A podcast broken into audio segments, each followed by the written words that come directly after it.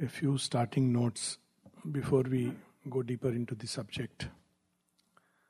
And that is the purpose of these retreats or get togethers. It's a very interesting word, retreat.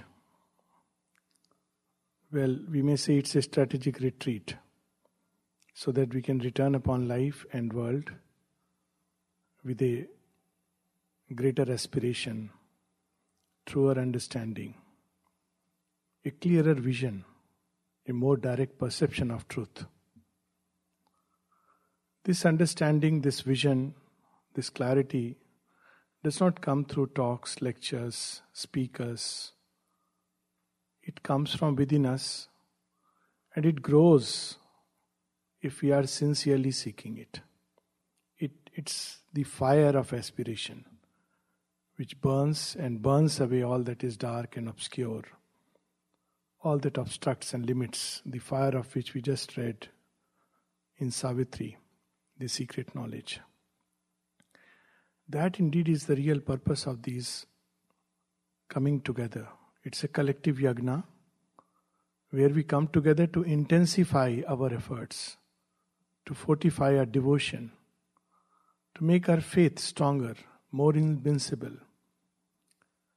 Otherwise, if it's just a question of few talks here and there, they are all available all over the world. And this makes these meetings even more important. Because unlike individual yogas, Sri Aurobindo's yoga is a collective yoga by its very nature. I don't mean to say that merely sitting together makes it a collective yoga, but we do join in our efforts and offer it together at the altar and it helps. In fact, I feel that a day should come, would come, when we have many more such meetings. Maybe simply reading Savitri for two days, three days, people who are together in a nearby area, maybe in every city. Why not? Like a study circle. This is the way that this yagna grows. Otherwise, it becomes a ritual. It's not a ritual. It's not a custom that, you know, we have to come for a meeting. It's like every yearly, it's not an annual holiday program. okay, a few days free of cell phones and free. It's not that. It doesn't, it doesn't work that way. Particularly this new consciousness, the mother said it doesn't accept half measures. It doesn't let us stay in halfway homes of the spirit, which we have been used to linger for long. It's a thoroughgoing process. And once activated, it doesn't stop unless we, of our own stupidity, throw away the, the great opportunity. Very often I hear People say, oh, we don't have time. I don't know what this time is meant for. what do we do with that time? We are busy with several things. We have time for ourselves, we have time for money, we have time for fun, we have time for relations, we have time for everything except for the eternal. we don't have time. But the real reason is Perhaps we are lazy because it needs effort. Ascension needs effort. To continue in the same habitual groove doesn't need effort. They are stock ideas, you know, things which we have been hearing, doing. They're easy to do, but this needs effort. Or perhaps we don't value it. We value everything except the eternal, and that is the real tragedy of life. That is the real misery. Misery is not being born poor or, you know, even living without much in the pocket. That's not misery. Real misery is to be born upon earth, because earth is a very privileged place. Sri Aurobindo uh, reveals that. All ancient mystic literature reveals that because sadhana is done in the body and yet be deprived of the divine. But there is a still greater misery, and that misery is when grace comes knocking at our doors, and we say no because we are too busy. And in that sense, I do feel it's an exceptional Rama family where grace has come and uh, they've responded. It's, it's very rare. Grace comes, comes to all. Nobody is. Uh, Nobody is left out. It's we who shut the doors. But what an exceptional privilege if we can respond to it. And who is the loser if we don't respond? We ourselves. So when the two meet, the grace and the human response, then there is the creation of a new world. New world is not created by human effort. No world has ever been created by human effort. We have only messed it up. We know it very well. Let's not, you know, think we are too smart people. That's why in the Bible it is called as the fall. It's the fall. With the mental consciousness, we fell from the straight and direct response to truth. But of course, we have to regain rediscover this fall was needed because we had to go through a long evolutionary process. And as long as we value all that we are, how can we ever become what we aspire to become and which we are not? It's a basic contradiction. We don't have to necessarily leave behind, but we have to purify. There is no other go. There is a very interesting idea of the soul that is there in Vedanta, which Sri and the mother bring to the forefront with great force. This soul, how does it grow within us? It grows. This itself is a wonderful idea. It's not something static like a, you know, hidden behind like a treasure. It grows. How does it grow? It grows through our everyday experiences of life, through our works, through our relationships, through what we do and we, what we do not do, through what we choose to hear, not just hear, through what we choose to speak, through what we choose to see, through all our countless choices of the minute and the moment this soul grows within us. And when it grows, it begins to assert itself. Like the child who grows into adulthood. It says, Now I want it my way. So when the soul grows to a point, it begins to assert itself. And the old consciousness, the parent, resists. No. How can you have your way? I am the one who has brought you up. That's why it is called as the new consciousness. It's not new in the sense that it is something created magically. In fact, it is the oldest of the old. We read that marvelous line where sleeps the seed, the eternal seed of transient things. Where is the eternal seed? It is in the secret supermind. It takes many forms, many times. Creation has come into being and vanished. It's come again and vanished. And come again and vanished. We don't want to repeat this process. It's painful, it's waste of time and effort. We want to transform it. There's a big difference. So it is new to earth, new to mankind. We should not make the mistake of thinking supermind is yet another way of approaching spirituality. That most nebulous term where we have begun to dump anything and everything. Oh, I meditate every day. It's not about meditation. What I do when I'm open, wide awake means a lot, sometimes much more than what I do when I am closing my eyes and having a beautiful experience. The divine doesn't care for our beautiful experiences. We can keep that to ourselves. It's our it's a gift of grace. It increases our treasure, that's all. But this treasure is useless and of no good to this world if we do not use it for making this world a better place and making it a little more diviner, a little more beautiful. Otherwise, it's just a treasure. A lot of people come and say, Oh, I have beautiful experiences doing this meditation and that technique. It's okay. So what? Somebody may say, I'm very rich. All right, you're rich for yourself. What have you done for this purpose of God under these stars? I become rich when I use it, use my wealth for creating something beautiful. That is richness. I help this world grow when I translate these inner experiences into everyday life. That is the real sign of a growing spiritual consciousness. So let's be done with pretensions. The new consciousness doesn't tolerate pretensions. It respects truth. It doesn't matter where we are, who we are. It doesn't care for all that. It cares for that little tiny thing in the heart center, deep depth, where none can see what, again, we were just reading. Hidden in the deep recess, whether it makes a response or not. That cannot be hidden to the eye of truth. Truth sees that, responds to that.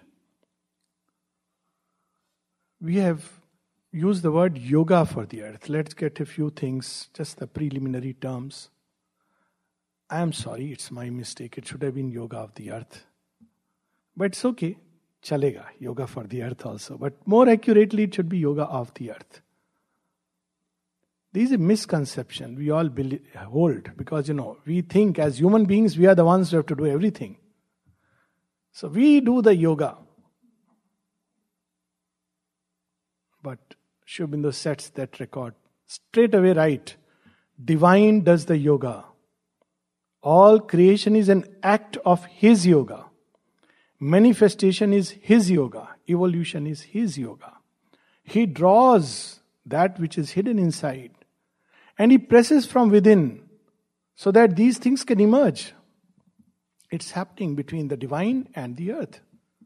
And we are caught in between. We are ourselves the product of a secret yoga going on upon earth. In Indian legend, there is a very interesting story, or it's a series of stories with a common refrain. The refrain is that every time darkness increases on earth in the form of titans, which are nothing else but gigantic egos trampling the heart of earth, crushing love and light and peace and unity. Earth goes to the divine and says, Help me, rescue, intervene. And this aspiration of the earth gets embodied in those who are experiencing the oppression and aspire for a change. So, darkness serves its purpose of increasing the aspiration. And there is an intervention from above and things change. It's a yoga of the earth. Earth aspires. We think it's unconscious matter, but it's not unconscious. It's only assumed a state of unconsciousness because thus alone could everything be lifted, this darkness be transformed. So it's taken upon itself. We have a very interesting understanding of earth. Earth, Bhudevi, is none else but the goddess Lakshmi. She has become earth.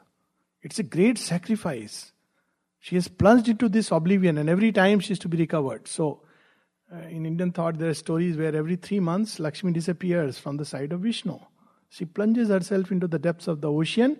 There has to be a great churning, and she will be recovered. And she has become Bhudevi. Plenty, abundance. She holds within herself all the riches and all the treasures. But they have to emerge through a process of yoga. And as she plunges, the divine also plunges. This sacrifice calls for an intervention from above. There is another very interesting story about the old consciousness and the new consciousness and the process. And I'm sure these stories are everywhere. At least I have read a few stories from the Bible which indicate that ancient mystics had an inkling of the new consciousness. For instance, the kingdom of heaven has to be first created within before it can be precipitated outside. We can't change the outside world if we have not changed ourselves. This is a fundamental thing. But I have a story from the Indian context because I am more conversant with it, familiar with it. And the story is perhaps well known. Sri Aurobindo speaks about it in one of his early writings. It's the story of Sati and Shiva. Sati is born to Prajapati. Prajapati is literally the ruler of the people. And what has he done? He has created frames, laws, measures, And everybody must conform to those frames, those rules, those laws. But as it happens, in his own house, a black sheep or a white sheep is born, who is none else but an incarnation of the Divine Mother, Sati. Sati is very strange. She, from her childhood, has a strange attraction for Shiva, the eternal, but at the same time, she is in secret sympathy with her own father, the old consciousness, very much our state. While deep inside, yes, we are drawn towards the new. But what do we sympathize with? Is with the old. So she is divided and torn, and she has to go through a lot of issues and problems and difficulties. And, anyways, eventually, obviously, once we have turned to the divine, nothing can hold us back, and she is wedded to Shiva. But it's not enough. It's not enough to simply say that, you know, I love the mother and I am open to it's it has to the change has to take place. Because she is in secret sympathy, a time comes when she must choose between what the eternal commands or bids her to do or not to do and the old frames of reference, and she falls back. And therefore, she must die. But Sati doesn't die, she throws herself into fire and is reborn as Parvati. This is the fire of purification that all that is sticks and clings to the old must undergo. There's no other way. It may burn us, it may hurt us, so much the better. The sooner the better. But eventually it'll be reborn. And this story I found very interesting because it speaks of the transition from one state to another. And who does the yoga for Sati? It's very interesting. Even as when she is Sati, it is Shiva who does the yoga for her. And when she is born as Parvati, again it is Shiva who does the yoga for her. He is the one who teaches and trains her, and she thinks he is doing the yoga and eventually. So, this great illusion it's not that we don't have to do something, we have to do our bit. But let's not live in a state of excessive self importance. The divine does the yoga. It's because of his, his yoga that today we stand here as man, the mental being, and aspire. But so long as we are happy with the old frames of Prajapati, he is nothing else but a mentalized consciousness which has built a lot of frames. And it, in that frame, there is everything except the eternal. This is the interesting part about the mind. Nobody can deny that the mind has not done marvelous things. We have magic. Press a switch and things come. We don't even have to press a switch. Walk and the lights come up. Almost close to saying, and God said, Let there be light, except that there is no God here. There is only light, and light without God is an obscurity. It's another name for darkness. We don't realize it because for a moment we are dazzled. But this dazzling is a kind of blindness. Just as we are dazzled with miracles. Oh, so and so Guruji does a lot of miracles. Let's be careful. Spirituality is not an instant cup of coffee. It's not ready to eat food the way we go and pay some money and we get KFC. well, it's only KFC which can do that. Or the McDonald's or whatever else. Lot of brands come in. I have no clue. It's hard work. It's a long process. It's a sincere effort. And the effort is to let the divine work in us. That is a big, big part. We want to do something. Often people ask, Tell me a method. Well, what method divine has used to make evolve us from matter to man? When we look at it, it's very interesting. What did the divine do to the little creatures in the ocean? Or even before that, from the inanimate to animate life, what did he do? Suddenly, the most helpless thing emerges the algae and the moss, clinging to the stones, not knowing what to do. And this earth is covered green. Beauty is born, colors are born. And what about life from ocean to land? He picks up the little mudfish, the most helpless creature. He doesn't pick up the whales and the sharks. Whales were, of course, not there, mammals, but other fishes, and says, I am going to transform you into human beings or into creatures of the land. He doesn't do that. He knows whom to, uh, whom to pick up. That's why in the Bible it is said, It is the meek who shall inherit the earth. So he picks up a little mudfish and throws it out of the ocean. What happens? It struggles. It doesn't know what to do. It doesn't know how to breathe. It is accustomed to the old way. If you ever see a mudfish, it's a miserable and pathetic condition. It is all the time restless. It tries to breathe in that little cesspool, this little water. But eventually, it outgrows its limitation and becomes a wild boar, a tiger, a lion. It will evolve. Within the mudfish, these possibilities were hidden. But what did the divine do to bring out these possibilities? Threw it out of its comfort zone. So if we learn our, if we love our comfort zones, and these comfort zones are not so much physical, it's not about being at this place or that place. They are comfort zones of thoughts. They are comfort zones of the old set of values, the old system of life. What is called in India is chalta hai, chal raha hai, chalne do. You know, it's going on, let it go, don't change. It's a kind of laziness, complacence, and so it carries on. But when the time for evolution comes, he picks it up, that little mudfish, and throws it out. And it evolves. That's God's ways. He doesn't teach the mudfish to meditate. He simply throws a challenge across to its life. A challenge where its own existence is threatened. It's a very interesting line or a passage in Savitri, Book 1, Canto 2.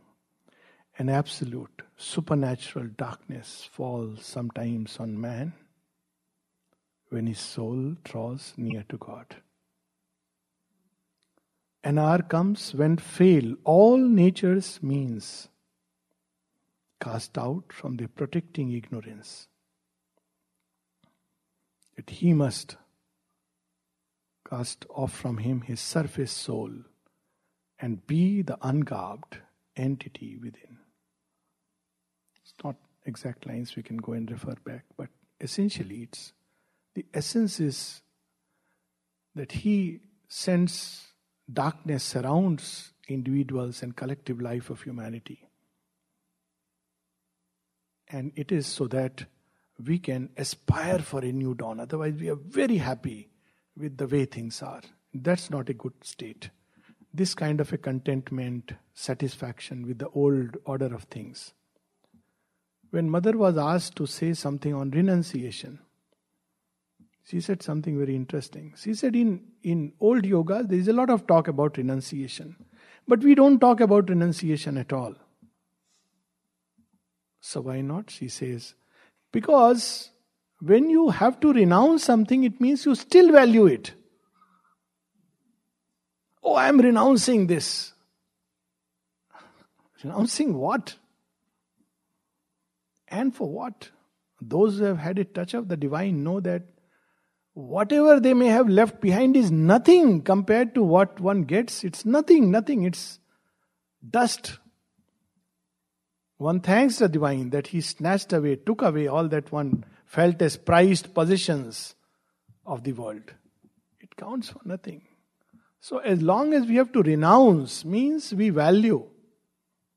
And then she says something very interesting. She says, as long as we are not thoroughly disgusted with the world as it is, as long as we do not want it to change into something more beautiful, more divine, more harmonious, more true, we are not yet ready for this yoga. So, if the old world satisfies us, fine, no issues. We will know what it is.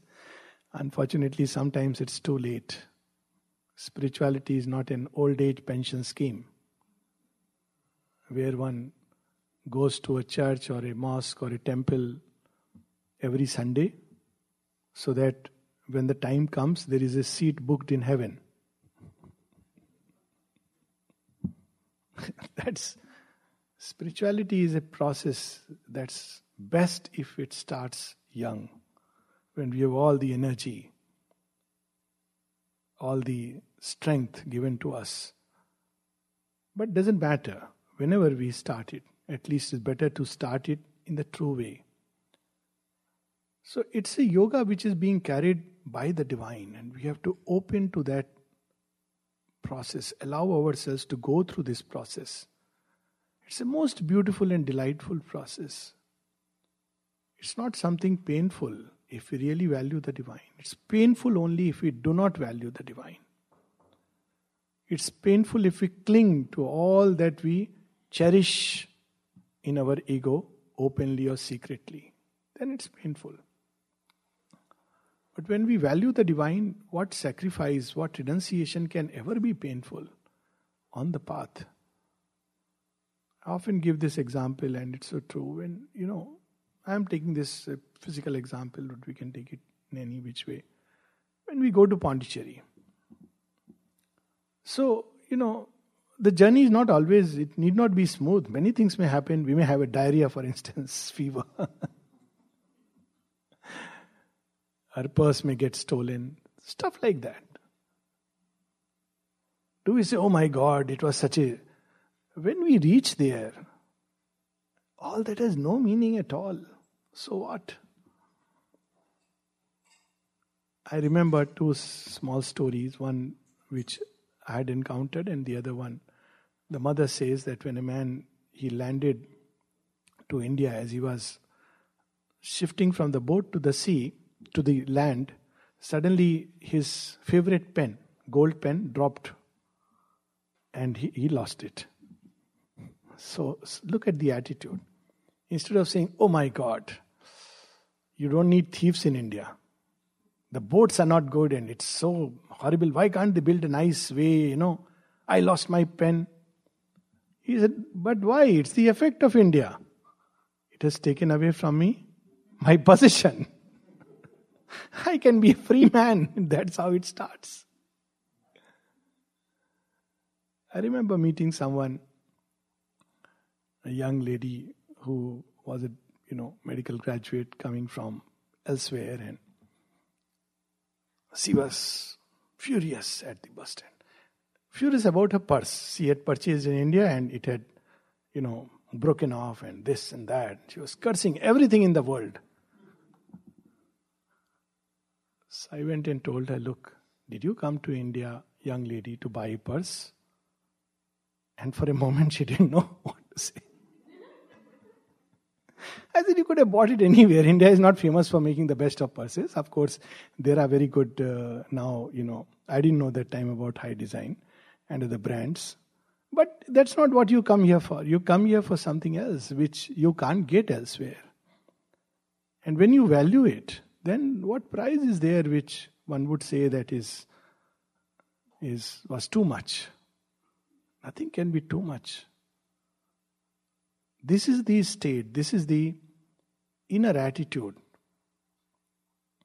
And when with that attitude we engage in the process of yoga, then it brings results, fruition. It at its right season. That we have to remember. That's how earth, everything on earth is an evolutionary process. This is the second thing we need to remember. New consciousness cannot be grabbed like this and pulled down, and today I start, I am an entrant on the path, and after one day, one week, it's not a crash course. 30 days program after which we are siddhas on the way, and one year yoga and two years nirvana. It doesn't work like that. Everything on earth evolves, it has its process. Look at the farmer, tills the soil. Then he sows the seed in the right season. Then he waters it. Waits for the time after putting all the effort still. He can't command, I have done all I had to do. Now, tomorrow, I want a mango. if he tries to do that and digs the earth to look where is the mango, he will lose everything. So, patience is so much necessary. Sometimes he waits for years. Sometimes it's not his generation, but somebody else may bear the fruit. Or to put it, use the metaphor, sometimes there is a lifetime of effort and another life of fruition. It's fine. There is a season in which things will happen. That's one of the big problems I, I see in, you know, even as a counselor. People come and they, oh, my wife, she's horrible. And always, you know, wives are horrible and the husbands are the most, you know, distasteful people. He smells awful and this and that. So they've hardly married for a year or two years and they have begun to, you know. So I have to explain this simple truth that there are no ready made husbands and wives. we can make our suits for the marriage they can we can get ready made but there are no ready made perfect husbands and perfect wives it takes long long process going through many ups and downs and all kinds of things to say when you are 80 that yeah we can live without quarrel so earth is a field of evolution Many forces work here. They clash, they operate. It should not frighten us. It should engage us even more deeply. That's why yoga is not a part time process. It's a full time engagement. Because all the time we are dealing with some energy, some force or the other in this world, in this creation. And it's up to us what we do with it. It's come to us. And it says, Please, may I get entrance?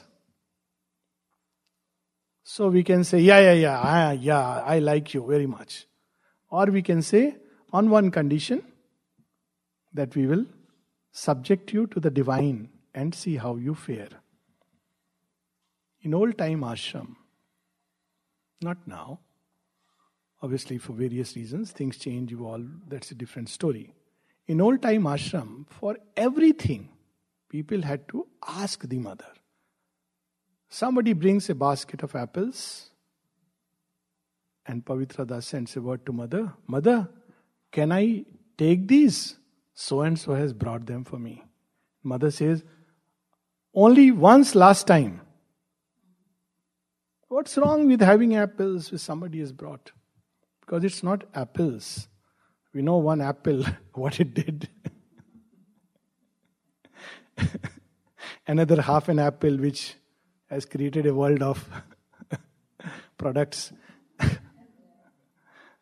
Apples are nasty things. no, they are good for health. But, but the point is that it's not just an apple.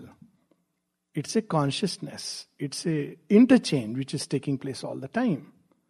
We are not conscious of it. We think, oh, he is very fond of me, so he's given me an apple. It's not just giving an apple, it's a whole world that we receive through that apple. She would want us to be conscious. Another story which I was sharing with how, you know, human measures don't hold good when we go to the divine. That's why we should be very, very careful. Yesterday I was sharing Dyuman Bhai's story, known earlier as Chuni Bhai. It's a very inspiring story how he came to ashram and he was married young at the age of eight. His wife was eight. I think he was 11. Those days, you know, early marriages. And then, of course, he had a seeking, went to various ashrams, eventually was spinning the charkha at Gandhiji's place, very close to Gandhiji and uh, Sardar Patel and all these people. But he was very restless. And Bhakti Ben comes all the way from Pondicherry and says, No, you are not meant for here. Go to Pondicherry. So he goes to Pondicherry. He goes with his wife and says, I want yoga. Sri Aurobindo says, What do you know about yoga? you want yoga. Is it something like that to be served on a platter? And Sri Aurobindo spoke for an hour about yoga but did not allow him to stay. So he and Kashi and his wife had to go away. So this carried on for a few years. Eventually he left his wife and came. Now, here the story takes a very interesting twist. Obviously, everybody in his, in his, you know, for those left behind, their world collapsed. Even Gandhiji and uh, Patel felt it's a great loss. You know, he, they were counting on this young man. Probably he would have risen very high in the echelons of uh, that time politics, but well, he chose and he came away. So his parents asked him, Don't you think you have a duty towards your parents?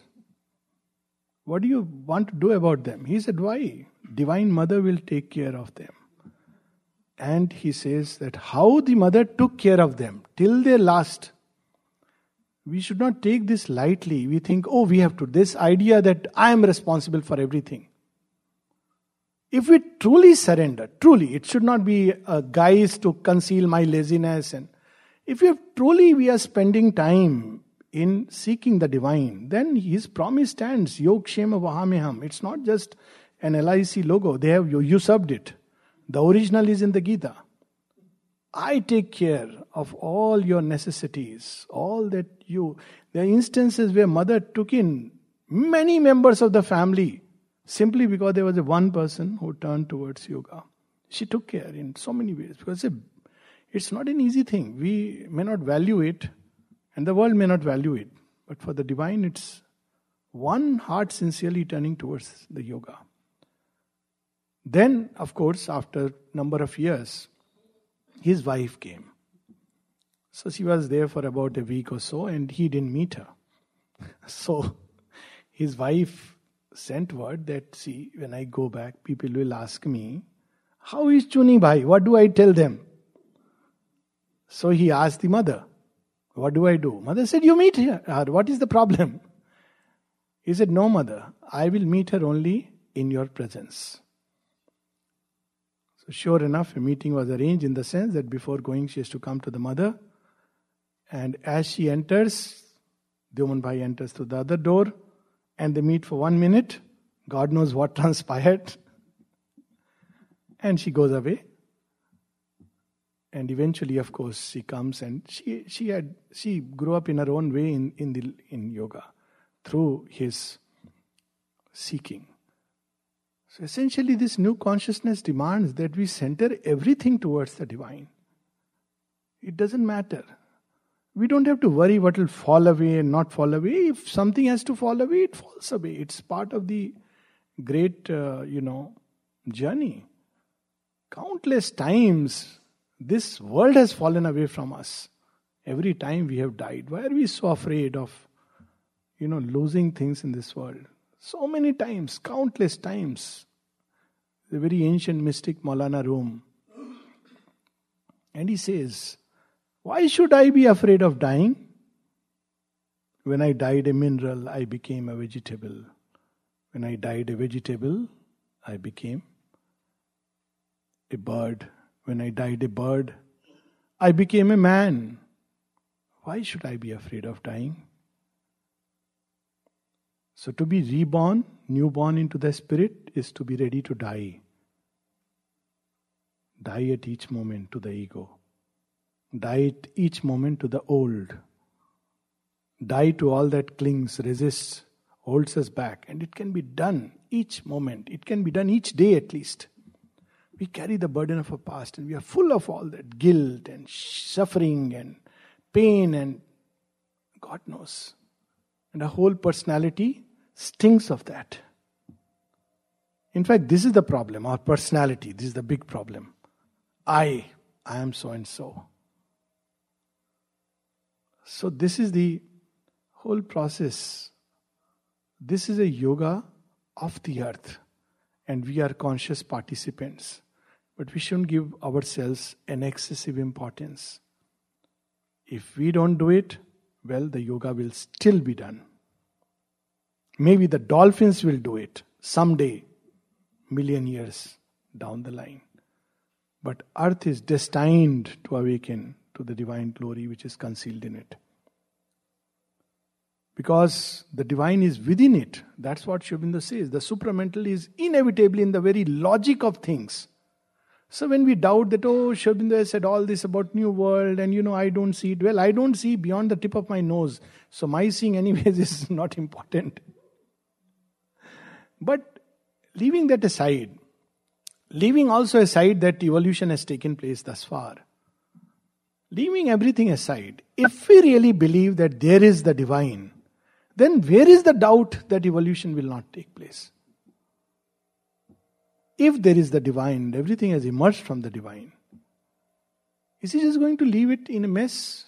Surely he is doing something which he can, which he should. We may not understand it. Does a child ever know what his mother is doing secretly in a kitchen and arranging his room when he is playing football out there in the playfield, getting hurt, falling in the mud, getting up again, taking joy in the same game? It's only when he comes home. Then to the mother doesn't reveal everything she has done. She says, Come to the bathroom first. Wash your feet. No, mama, I don't want this. I am hungry. No, no, no. You go first. And she gives a nice scrub, and the child is crying. Cruel mama. All mamas know this. And the mama says, Okay, you may call me whatever you want. I know myself that I love you. you I don't need your certificate to tell me that you love me. I know that I love you. It makes no difference. We may cry and say, Oh, divine is very bad, horrible. Okay, he'll still do what he has to do. Give us a nice crowd. So when people complain, sometimes they complain. Oh, divine is bad. He's so horrible. He has done this to me, done that to me. The first thing is that when he did many good things, we never gave any credit to him. It's mine. Oh, I passed out, I did this, I did. You know, everybody has a whole list of I did, my achievements. So when something happens which is not up to, why blame the divine? Probably I am responsible for it. We can't swing between two worlds. What I try, I'm trying to say is that we can't use the divine as a convenience. It's not a like pastime thing that okay, whenever I uh, I am hurt, it's the divine. Poor fellow, he can't even say anything. He, we don't listen to his point of view. most, most often he doesn't care to say this. He says, I'm st- I'll still do because I know it's good for you, give you a nice scrub. So we can complain. It doesn't help. We have these people, you know, who are eternal grumblers. Oh, life is bad, it's horrible. Look at India, look at America, look at this, look at that.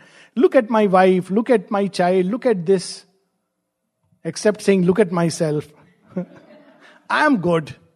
Everybody is bad.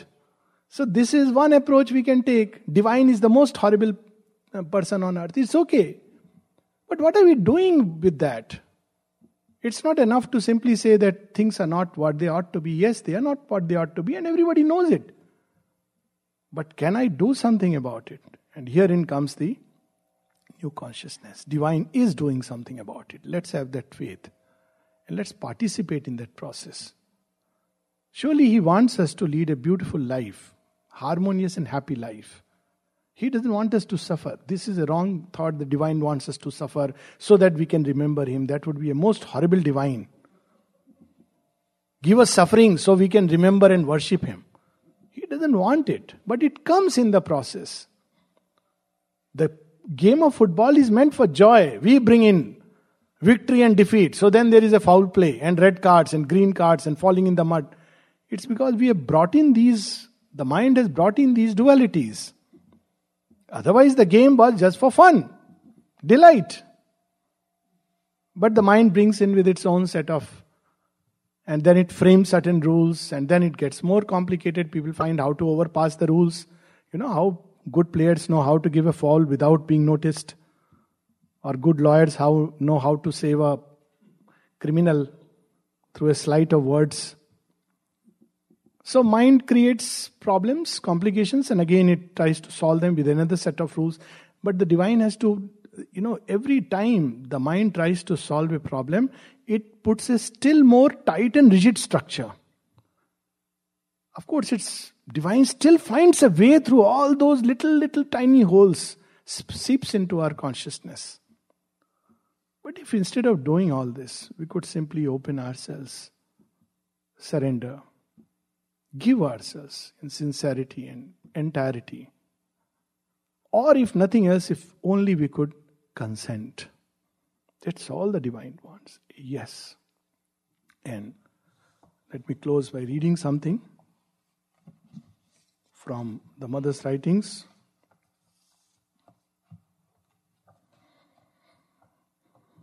How she places the problem and the solution. Solution is not cursing, grumbling, complaining. Solution is not keep on multiplying, you know, all kinds of mental play booths. It's, it doesn't help. We have done it, but let's understand that that's not the issue. We have, may have the best system, the best party, and yet if man doesn't change, things won't change. They will come back to the same impasse. After all, the whole problem is to know whether humanity has reached the state of pure gold or whether it still needs to be tested in the crucible. So, first, let us work towards this mixture in us. There is gold within us, but it's mixed with all kinds of things. We have to go through that process of purification. Then only it can be set to an ornament. First, it must go through the crucible of purification. One thing is evident humanity has not become pure gold. That is visible and certain. Who can deny it? But something has happened in the world's history which allows us to hope that a selected few in humanity, a small number of beings, perhaps, are ready to be transformed into pure gold. So, again, this yoga is not about numbers. Sri Aurobindo was asked this question that there are so few who follow your path. Sri says again and again, it's not about numbers. It doesn't matter. One, ten, maybe maximum hundred, if that can change. I think we are almost 50.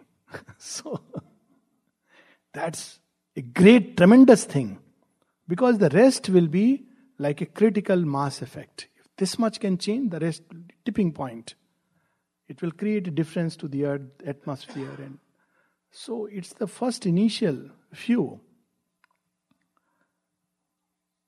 And that they will be able to manifest strength without violence. Wonderful thing. We often associate strength with bullying, but strength without violence. Heroism without destruction. And courage without catastrophe. That is the challenge. Divine strength, divine power, but without losing our heads. Without getting it into our ego. It's my power, my strength, and I can do this, and I can do that.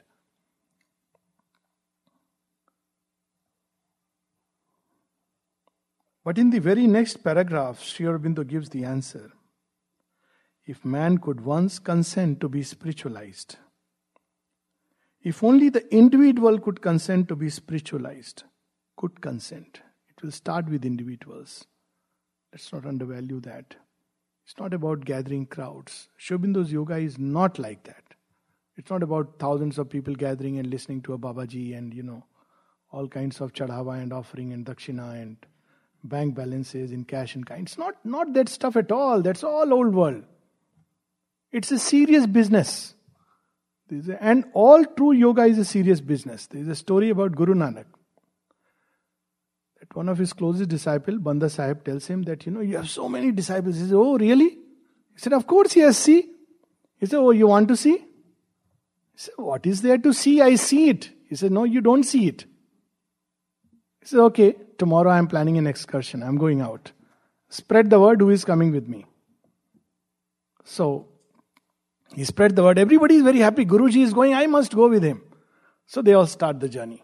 Next, the whole that community is already happy. We are going with Guru Nanak. They are all going with him. So happy. But then he doesn't stop. He doesn't want a picnic. He's just carrying on. They are saying, please stop for a while. We want to have our cup of tea. Nothing doing. Straightforward. One pointed. Like a fire that goes straight to its target, he proceeds. Slowly, people are getting tired and say, My God, that's enough. When he comes back, then we will meet him. then he continues the ascent.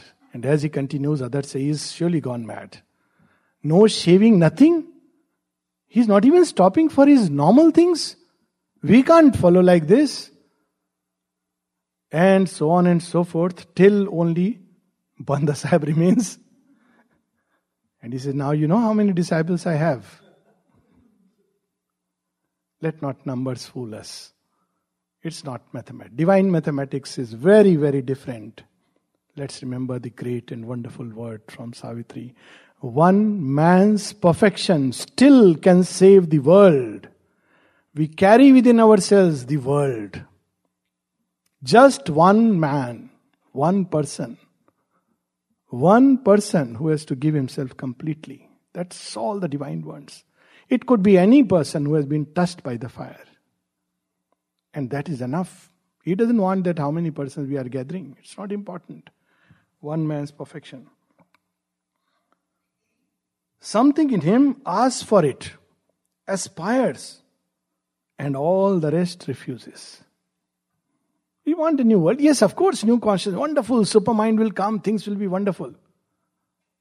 But as we see in Savitri, his prayer rose and sank in the resisting night amid the thousand voices that deny.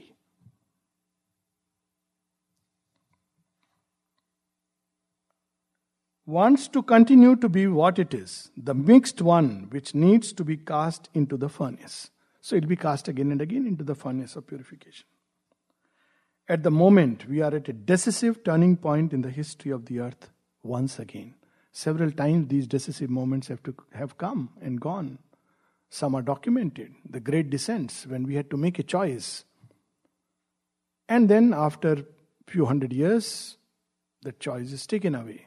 Once again the moment comes to make a decisive choice. So again a moment has come when we can make a decisive choice. From every side I am asked, what is going to happen? Everywhere there is anguish, expectation, fear. What is going to happen? There is only one reply. If only man could consent to be spiritualized. And perhaps it would be enough if some individuals became pure gold. That is a great reassurance. We shouldn't worry about what's happening to others. That's not our business. We should be concerned about what's happening to us, within us. It would be enough if some individuals became pure gold, for this would be enough to change the course of events. We are faced with this necessity in a very urgent way. If you could change, they would tip the balance in favor of light, of truth, of harmony, of love. This courage, this heroism which the divine wants of us, why not use it to fight against one's own difficulties, one's own imperfections, one's own obscurities? Why not heroically face the furnace of inner purification so that it does not become necessary to pass once more through one of those terrible, gigantic destructions which plunge an entire civilization into darkness? Mother wants to withhold it. Several times, at least on a couple of occasions, Mahakali came. She wanted to destroy. This civilization is not worth it. At one time, within the ashram context, when the ashram was attacked, then Mahakali came. She said, You want to create a new world with these fellows? Which included those near her. I am going to wipe it clean. Mother held her. No, no, no, these fellows.